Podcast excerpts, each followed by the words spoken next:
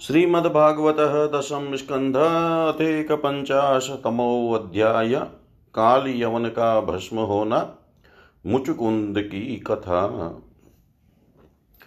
श्रीशुकुवाच, तं विलोकय विनिष्क्रान्तमुज्जिहानमिवोडुपं दर्शनीयतमं श्यामं पीतकौशेयवाससम्।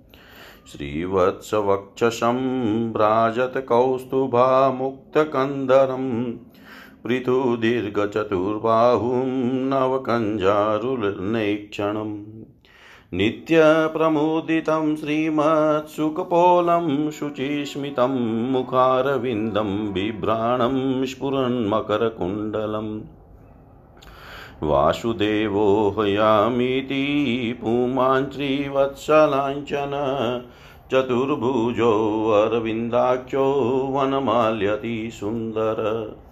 लक्षणै नारदप्रोक्तैर्नान्यो भवति भवितुमर्हति निरायुधचलनपद्भ्यां योत्रस्यै अनेन निरायुध।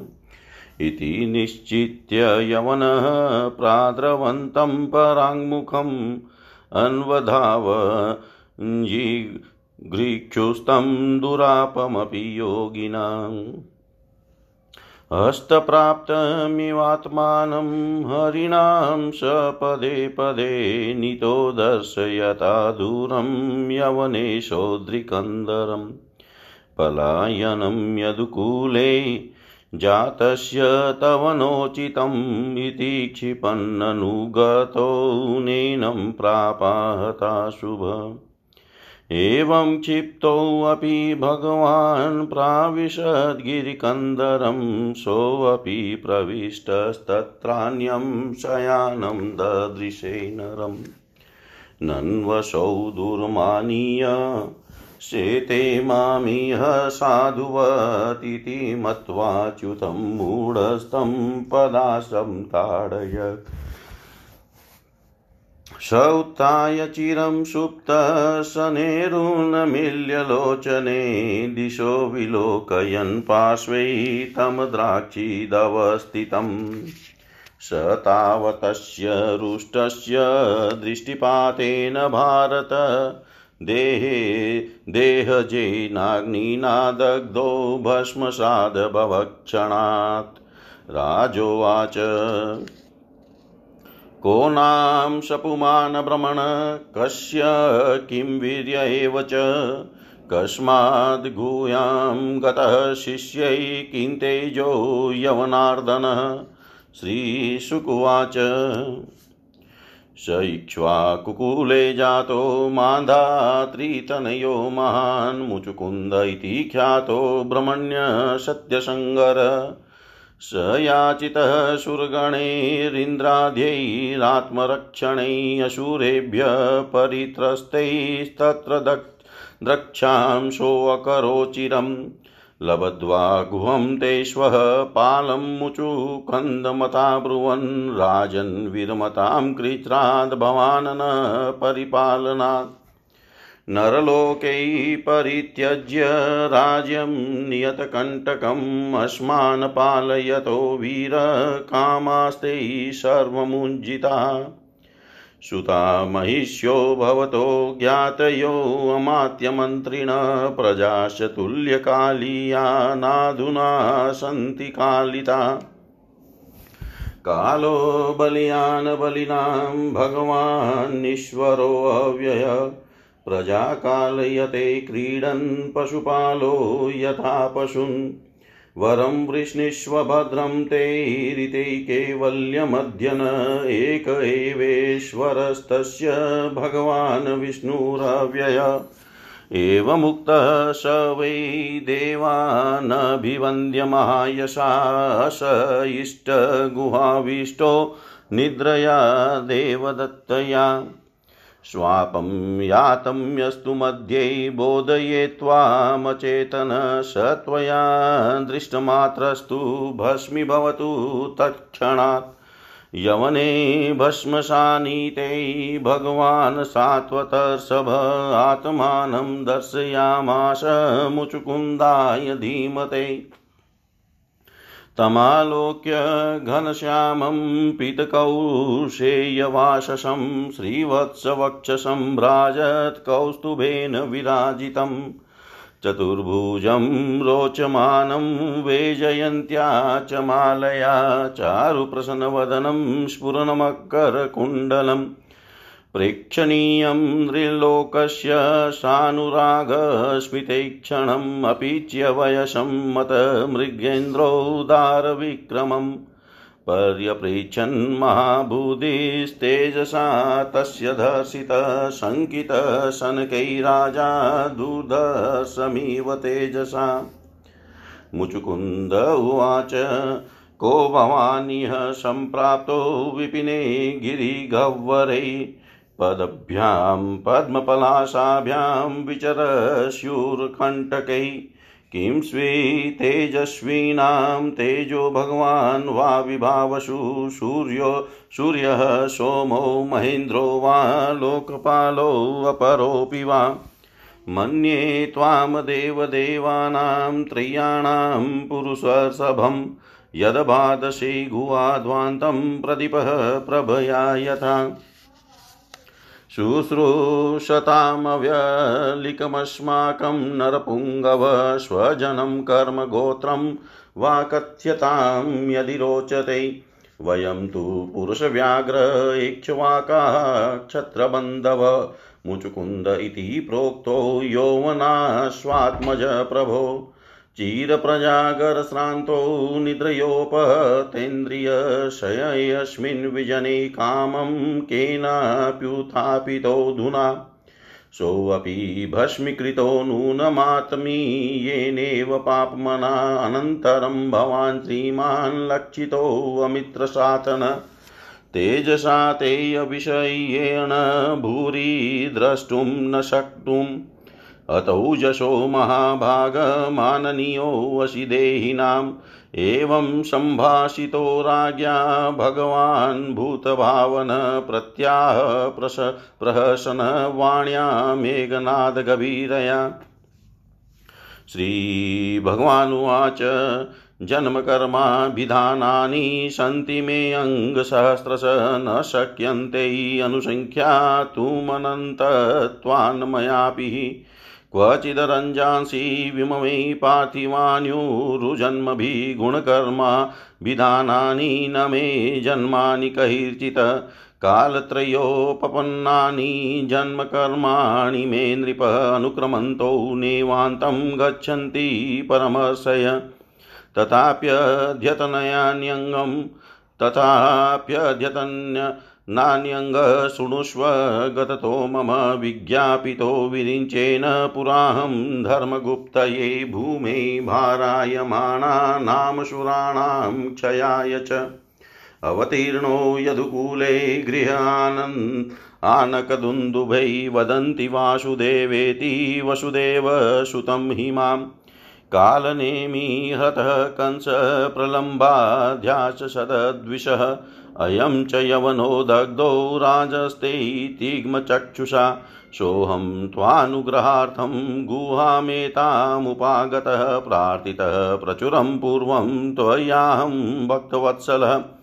वराण वृष्णीष्व राजर्षै सर्वान् कामान् ददामि ते, माँ प्रपन्नो जनः कश्चिन् भूयो रतिशोचितुम् श्रीशुकुवाच इत्युक्तस्तं प्रणम्याह मुचुकुन्दो मुदान्वितः ज्ञात्वा नारायणं देवं गर्गवाक्यमनुस्मरणम्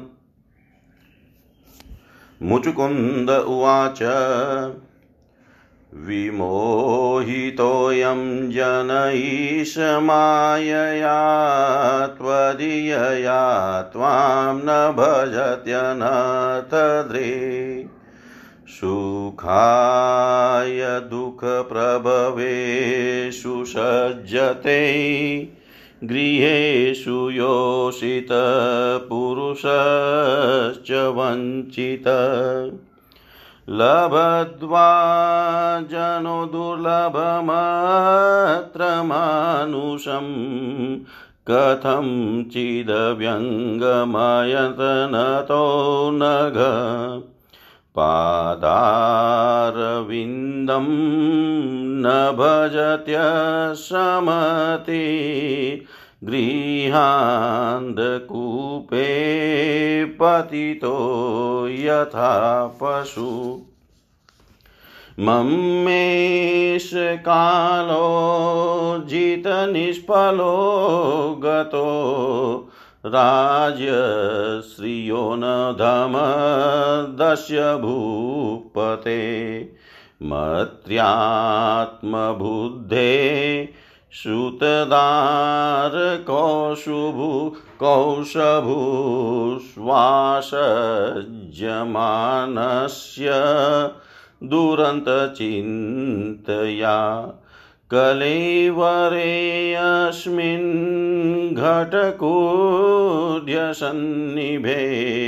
निरुड्यमानो नरदेव इत्यहम् वृतो रथे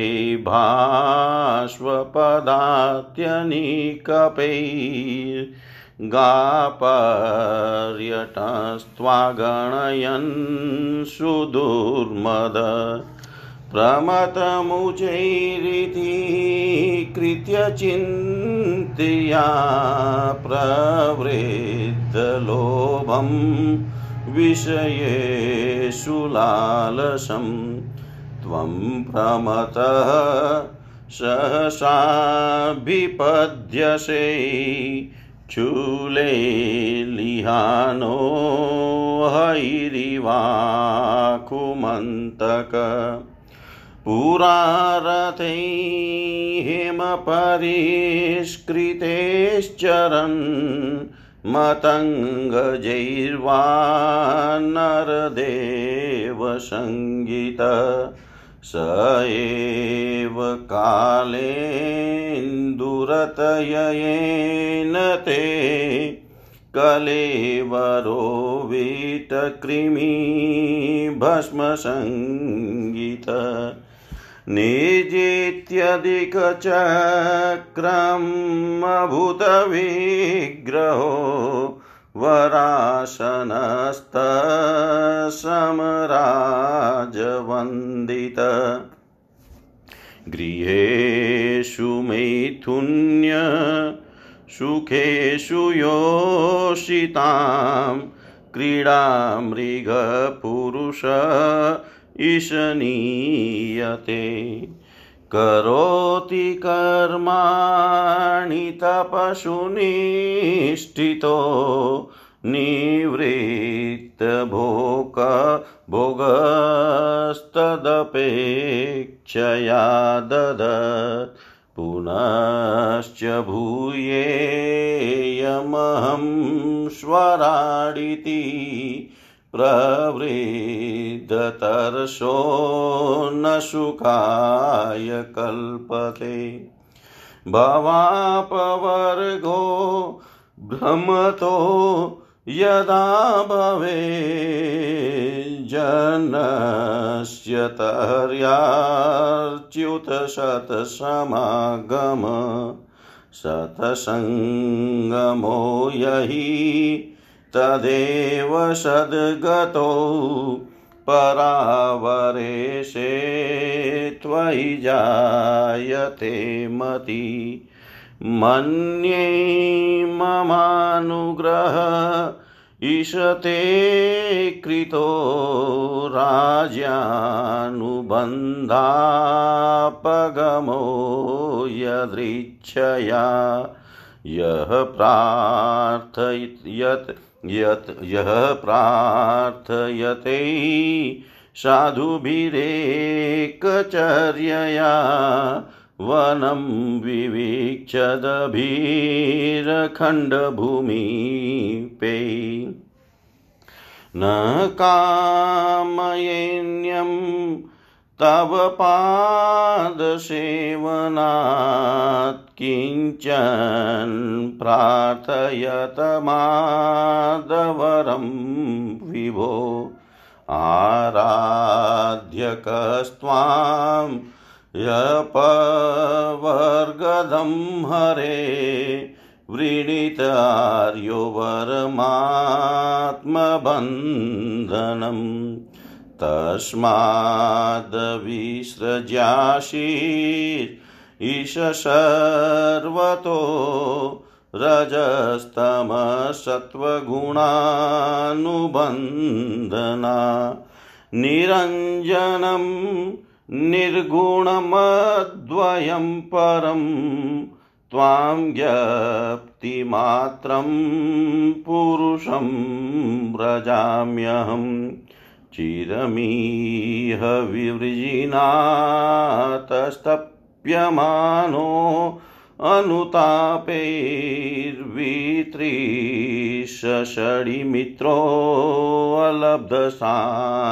अनुतापैर्वित्रीशषडिमित्रोऽलब्धशान्तिकथञ्चित् शरणदसमुपेत त्वत्पदाब्जं परात्मन् भयमृतशोकं पाहि मापनमीश। भयमृतं शोकं पाहि मापनीश। श्रीभगवानुवाच सार्वभौम महाराज मतिस्ते विमलोर्जिता, वरैः प्रलोभितस्यापि न कामे विहता यतः प्रलोभितो वरेर्यत्वं प्रमादाय विधिततः न धीर्मय्येकभक्तानामाशिभिः भिद्यते क्वचित्। युञ्जनानां भक्तानां प्राणायामादिभिः राजन् दृश्यते पुनरुत्थितम् विचरस्व महिं कामं मय्यावेशितमानस अस्त्वेव नित्यदातुभ्यं भक्तिर्मयनपायिनी। चात्रधर्मस्थितो जन्तुन्यवधिमृगयादिभिः समाहितस्तप्सा जव्यागं मधुपाश्रितः। जन्मन्यनन्तरे राजन् सर्वभूतसुहृतं भूत्वा द्विजवरस्त्वं वै मामुपेष्यसि केवलम् भूत्वा द्विजवरस्त्वं वै मामुपेष्यसि केवलम्। श्री सुखदेव जी कहते हैं, प्रिय परीक्षित जिस समय भगवान श्री कृष्ण मथुरा के नगर के मुख्य द्वार से निकले, उस समय ऐसा मालूम पड़ा, मानो पूर्व दिशा से चंद्रोदय हो रहा हो। उनका श्यामल शरीर अत्यंत ही दर्शनीय था, उस पर रेशमी पिताम्बर की छटा निराली ही थी। वक्षस्थल पर स्वर्ण रेखा के रूप में श्री वत्स चिन्ह शोभा पा रहा था और गले में कौस्तुभ मणि जगमगा रही थी चार भुजाएँ थी जो लंबी लंबी और कुछ मोटी मोटी थी। हाल के खिले हुए कमल के समान कोमल और रत्नारे नेत्र थे। मुख कमल पर राशि राशि आनंद खेल रहा था। कपोलों की छटा निराली ही थी। मंद मंद मुस्कान देखने वालों का मन चुराए लेती थी। कानों में मकराकृत कुंडल, झिलमिल झिलमिल झलक रहे थे। उन्हें देख कर काल यवन ने निश्चय किया कि यही पुरुष वासुदेव है। क्योंकि नारद जी ने जो जो लक्षण बतलाए थे, वक्ष स्थल पर श्री वत्स का चिन्ह, चार भुजाएँ, कमल के से नेत्र, गले में वनमाला और सुंदरता की सीमा। वे सब इसमें मिल रहे हैं, इसलिए यह कोई दूसरा नहीं हो सकता। इस समय यह बिना किसी अस्त्र शस्त्र के पैदल ही और इस ओर चला आ रहा है, इसलिए मैं भी इसके साथ बिना अस्त्र शस्त्र के ही लड़ूँगा। ऐसा निश्चय करके जब काल यमन भगवान श्री कृष्ण की ओर दौड़ा, तब वे दूसरी ओर मुँह करके रणभूमि से भाग चले और उन योगी दुर्लभ प्रभु को पकड़ने के लिए काल यवन उनके पीछे पीछे दौड़ने लगा। रण छोड़ भगवान लीला करते हुए भाग रहे थे। काली यवन पग पग पर यही समझता था कि अब पकड़ा, तब पकड़ा। इस प्रकार भगवान उसे बहुत दूर एक पहाड़ की गुफा में ले गए। काल यवन पीछे से बार बार आक्षेप करता कि, अरे भाई, तुम परम यशस्वी यदुवंश में पैदा हुए हो। तुम्हारा इस प्रकार युद्ध छोड़कर भागना उचित नहीं है। परंतु अभी उसके अशुभ निशेष नहीं हुए थे। इसलिए वह भगवान को पाने में समर्थ न हो सका। उसके आक्षेप करते रहने पर भी भगवान उस पर्वत की गुफा में घुस गए। उनके पीछे काल यवन भी घुसा। वहाँ उसने एक दूसरे ही मनुष्य को सोते हुए देखा। उसे देख कर काल यवन ने सोचा, देखो तो सही, यह मुझे इस प्रकार इतनी दूर ले आया और अब इस तरह मानो इसे कुछ पता ही न हो। साधु बाबा बनकर सो रहा है। यह सोचकर उस मूड ने उसे कसकर एक लात मारी। वह पुरुष वहाँ बहुत दिनों से सोया हुआ था। पैर की ठोकर लगने से वह उठ पड़ा और धीरे धीरे उसने अपनी आँखें खोली। इधर उधर देखने पर पास ही काल यवन खड़ा हुआ दिखाई दिया। परीक्षित वह पुरुष इस प्रकार ठोकर मार कर जगाए जाने से कुछ रुष्ट हो गया था। उसकी दृष्टि पड़ते ही काल यवन के शरीर में आग पैदा हो गई और वह क्षण भर में जलकर राख का ढेर हो गया। राजा परीक्षित ने पूछा, भगवान, जिसके दृष्टिपात मात्र से काल यवन जलकर भस्म हो गया, वह पुरुष कौन था? किस वंश का था? उसमें कैसी शक्ति थी और वह किसका पुत्र था? आप कृपा करके यह भी बतलाइए कि वह पर्वत की गुफा में जाकर क्यों सो रहा था? श्री सुखदेव जी कहते हैं परीक्षित वे इक्ष्वाकु वंशी महाराज मानधाता के पुत्र राजा मुचुकुंद थे। वे ब्राह्मणों के परम भक्त सत्य प्रतिज्ञ संग्राम विजयी और महापुरुष थे। एक बार इंद्रादि देवता असुरों से अत्यंत भयभीत हो गए थे। उन्होंने अपनी रक्षा के लिए राजा मुकुंद से प्रार्थना की और उन्होंने बहुत दिनों तक उनकी रक्षा की। जब बहुत दिनों के बाद देवताओं को सेनापति के रूप में स्वामी कार्तिकेय मिल गए, तब उन लोगों ने राजा मुचकुंद से कहा, राजन, आपने हम लोगों की रक्षा के लिए बहुत श्रम और कष्ट उठाया है, अब आप विश्राम कीजिए। वीर शिरोमणि, आपने हमारी रक्षा के लिए मनुष्य लोक का अपना अकंटक राज्य छोड़ दिया और जीवन की अभिलाषाएँ तथा भोगों का भी परित्याग कर दिया।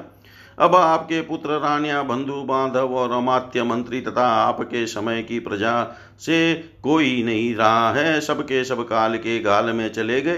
काल समस्त बलवानों से भी बलवान है। वह स्वयं परम समर्थ, अविनाशी और भगवत स्वरूप है। जैसे ग्वाले पशुओं को अपने वश में रखते हैं, वैसे ही वह खेल खेल में सारी प्रजा को अपने अधीन रखता है। राजन आपका कल्याण हो, आपकी जो इच्छा हो, हमसे मांग लीजिए। हम केवल्य मोक्ष के अतिरिक्त आपको सब कुछ दे सकते हैं। क्योंकि केवल्य मोक्ष देने की सामर्थ्य तो केवल अविनाशी भगवान विष्णु में ही है। परम यशस्वी राजा मुचुकुंद ने देवताओं के इस प्रकार कहने पर उनकी वंदना की और बहुत थके होने के कारण निंद्रा का ही वर मांगा। तथा उनसे वर पाकर वे नींद से भरकर पर्वत की गुफा में जा सोए। उस समय देवताओं ने कह दिया था कि, राजन, सोते समय यदि आपको कोई मूर्ख बीच में ही जगा देगा तो वह आपकी दृष्टि पड़ते ही उसी क्षण भस्म हो जाएगा। परीक्षित जब काल यवन भस्म हो गया, तब यदुवंश शिरोमणि भगवान श्री कृष्ण ने परम बुद्धिमान राजा मुकुंद को अपना दर्शन दिया। भगवान श्री कृष्ण का श्री विग्रह वर्षाकालीन मेघ के समान सामला था रेशमी पिताम्बर धारण किए हुए थे। वक्ष स्थल पर श्री वत्स और गले में कौस्तुभ मणि अपनी दिव्य ज्योति बिखेर रहे थे। चार भुजाएँ थी, वे जयंती माला अलग ही घुटनों तक लटक रही थी। मुख कमल अत्यंत सुंदर और प्रसन्नता से खिला हुआ था। कानों में मकराकृति कुंडल जगमगा रहे थे। होठों पर प्रेम भरी मुस्कुराहट थी और नेत्रों की चित चितवन अनुराग की वर्षा कर रही थी। अंत्य, अत्यंत दर्शनीय तरुण अवस्था और मतवाले सिंह के समान निर्भीक चाल राजा मुचुकुंद यद्यपि बड़े बुद्धिमान और धीर पुरुष थे, फिर भी भगवान की यह दिव्य ज्योतिर्मयी मूर्ति देख कर कुछ चकित हो गए। उनके तेज से हत प्रतिभ हो सक पका गए। भगवान अपने तेज से दूरदर्श जान पड़ते थे। राजा ने तनिक संकित होकर पूछा, राजा मुचुकुंद ने कहा, आप कौन हैं? इस कांटों से भरे हुए घोर जंगल में आप कमल के समान कोमल चरणों से क्यों विचर रहे हैं? और इस पर्वत की गुफा में ही पधारने का क्या प्रयोजन था? क्या आप समस्त तेजस्वियों के मूर्तिमान तेज अथवा भगवान अग्निदेव तो नहीं है? क्या आप सूर्य चंद्रमा, देवराज, इंद्र या कोई दूसरे लोकपाल हैं? मैं तो ऐसा समझता हूँ कि आप देवताओं के आराध्य देव, ब्रह्मा, विष्णु तथा शंकर, इन तीनों में से पुरुषोत्तम भगवान नारायणी है, क्योंकि जैसे श्रेष्ठ दीपक अंधेरे को दूर कर देता है, वैसे ही आप अपनी अंग कांति से इस गुफा का अंधेरा भगा रहे हैं। पुरुष श्रेष्ठ, यदि आपको रुचे तो हमें अपना जन्म, कर्म और गोत्र बतलाइए क्योंकि हम सच्चे हृदय से उसे सुनने के इच्छुक हैं। और पुरुषोत्तम, यदि आप हमारे बारे में पूछे तो हम इक्ष्वाकु वंशी क्षत्रिय हैं। मेरा नाम है मुचुकुंद, और प्रभु, मैं यदुव, युवनाश्वनंदन महाराज माधता का पुत्र हूँ। बहुत दिनों तक जागते रहने के कारण मैं थक गया था। निंद्रा ने मेरी समस्त इंद्रियों की शक्ति छीन ली थी। उन्हें बेकाम कर दिया था। इसी से मैं, इस निर्जन स्थान में निर्द्वंद्व सो रहा था। अभी अभी किसी ने मुझे जगा दिया। अवश्य उसके पापों ने ही उसे जलाकर भस्म कर दिया है। इसके बाद शत्रुओं के नाश करने वाले परम सुंदर आपने मुझे दर्शन दिया। महाभाग आप समस्त प्राणियों के माननीय हैं। आपके परम दिव्य और असह्य तेज से मेरी शक्ति खो गई है। मैं आपको बहुत देर तक देख भी नहीं सकता। जब राजा मुचुकुंद ने इस प्रकार कहा, तब समस्त प्राणियों के जीवनदाता भगवान श्री कृष्ण ने हँसते हुए मेघ ध्वनि के समान गंभीर वाणी से कहा, भगवान श्री कृष्ण ने कहा, प्रिय मुचुकुंद, मेरे हज़ारों जन्म, कर्म और नाम हैं। वे अनंत हैं, इसलिए मैं भी उनकी गिनती करके नहीं बतला सकता। यह संभव है कि कोई पुरुष अपने अनेक जन्मों में पृथ्वी के छोटे छोटे धूल कणों की गिनती कर डाले, परंतु मेरे जन्म, गुण, कर्म और नामों को कोई कभी किसी प्रकार नहीं गिन सकता। राजन, सनक सनंदन आदि परम गण मेरे त्रिकाल सिद्ध जन्म और कर्मों का वर्णन करते रहते हैं, परंतु कभी उनका पार नहीं पाते। प्रिय मुचुकुंद ऐसा होने पर भी मैं अपने वर्तमान जन्म, कर्म और नामों का वर्णन करता हूँ। सुनो। पहले ब्रह्मा जी ने मुझसे धर्म की रक्षा और पृथ्वी के भार बने हुए असुरों का संहार करने के लिए प्रार्थना की। उन्हीं की प्रार्थना से मैंने यदुवंश में वसुदेव जी के यहाँ अवतार ग्रहण किया है। अब मैं वसुदेव जी का पुत्र हूँ, इसलिए लोग मुझे वासुदेव कहते हैं। अब तक मैं काल नेमी असुर का, जो कंस के रूप में पैदा हुआ था, तथा प्रलंब आदि अनेकों साधु द्रोही असुरों का संहार कर चुका हूँ।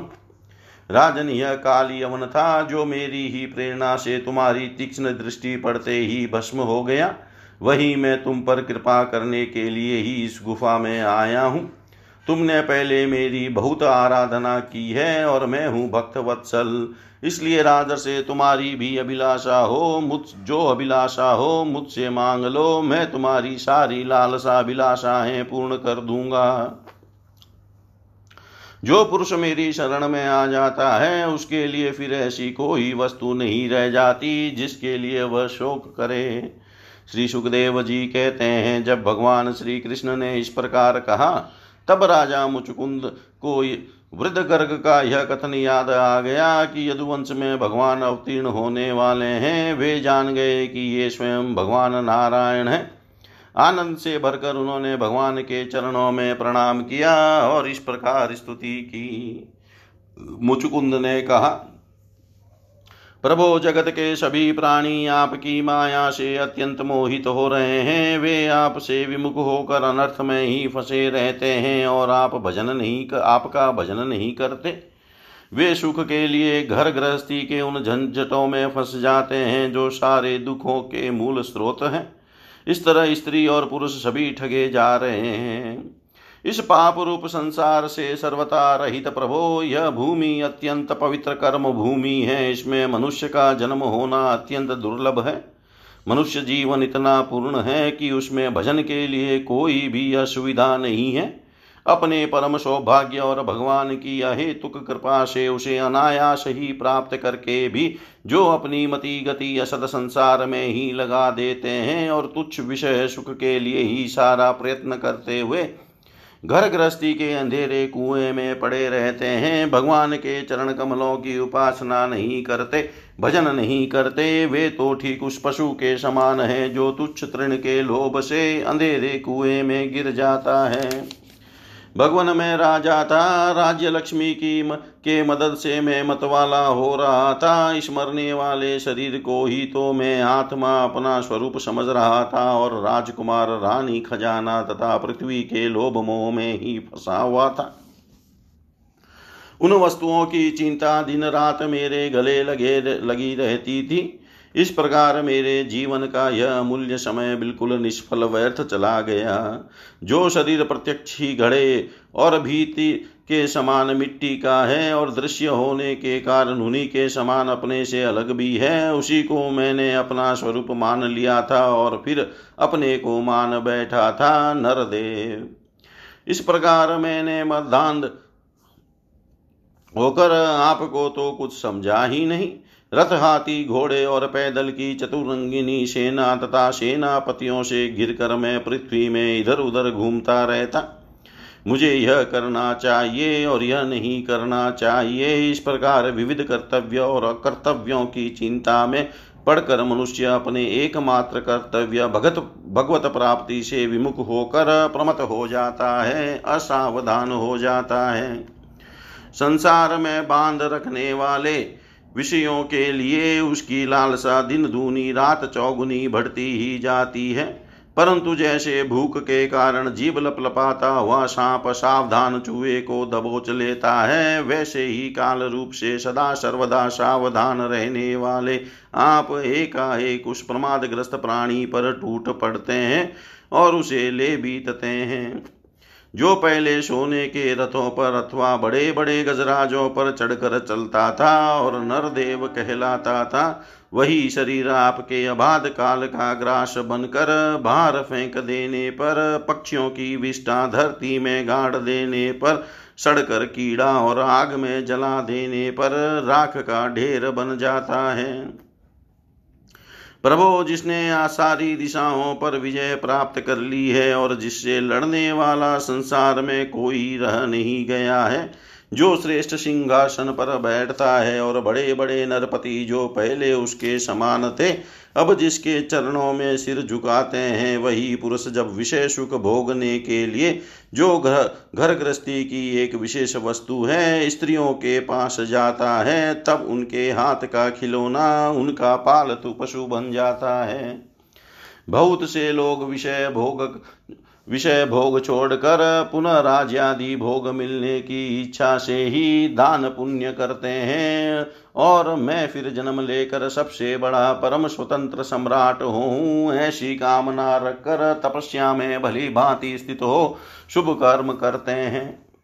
इस प्रकार जिसकी तृष्णा बढ़ी हुई है, वह कदापि सुखी नहीं हो सकता। अपने स्वरूप में एक रस स्थित रहने वाले भगवान जीवन आदि काल से जन्म मृत्यु रूप संसार के चक्कर में भटक रहा है। जब उस चक्कर से छूटने का समय आता है, तब उसे सत्संग प्राप्त होता है। यह निश्चय है कि जिस क्षण सत्संग प्राप्त होता है, उसी क्षण संतों के आश्रय कार्य कारण स्वरूप जगत, कार्य कारण रूप जगत के एकमात्र स्वामी आप में जीव की बुद्धि अत्यंत दृढ़ता से लग जाती है।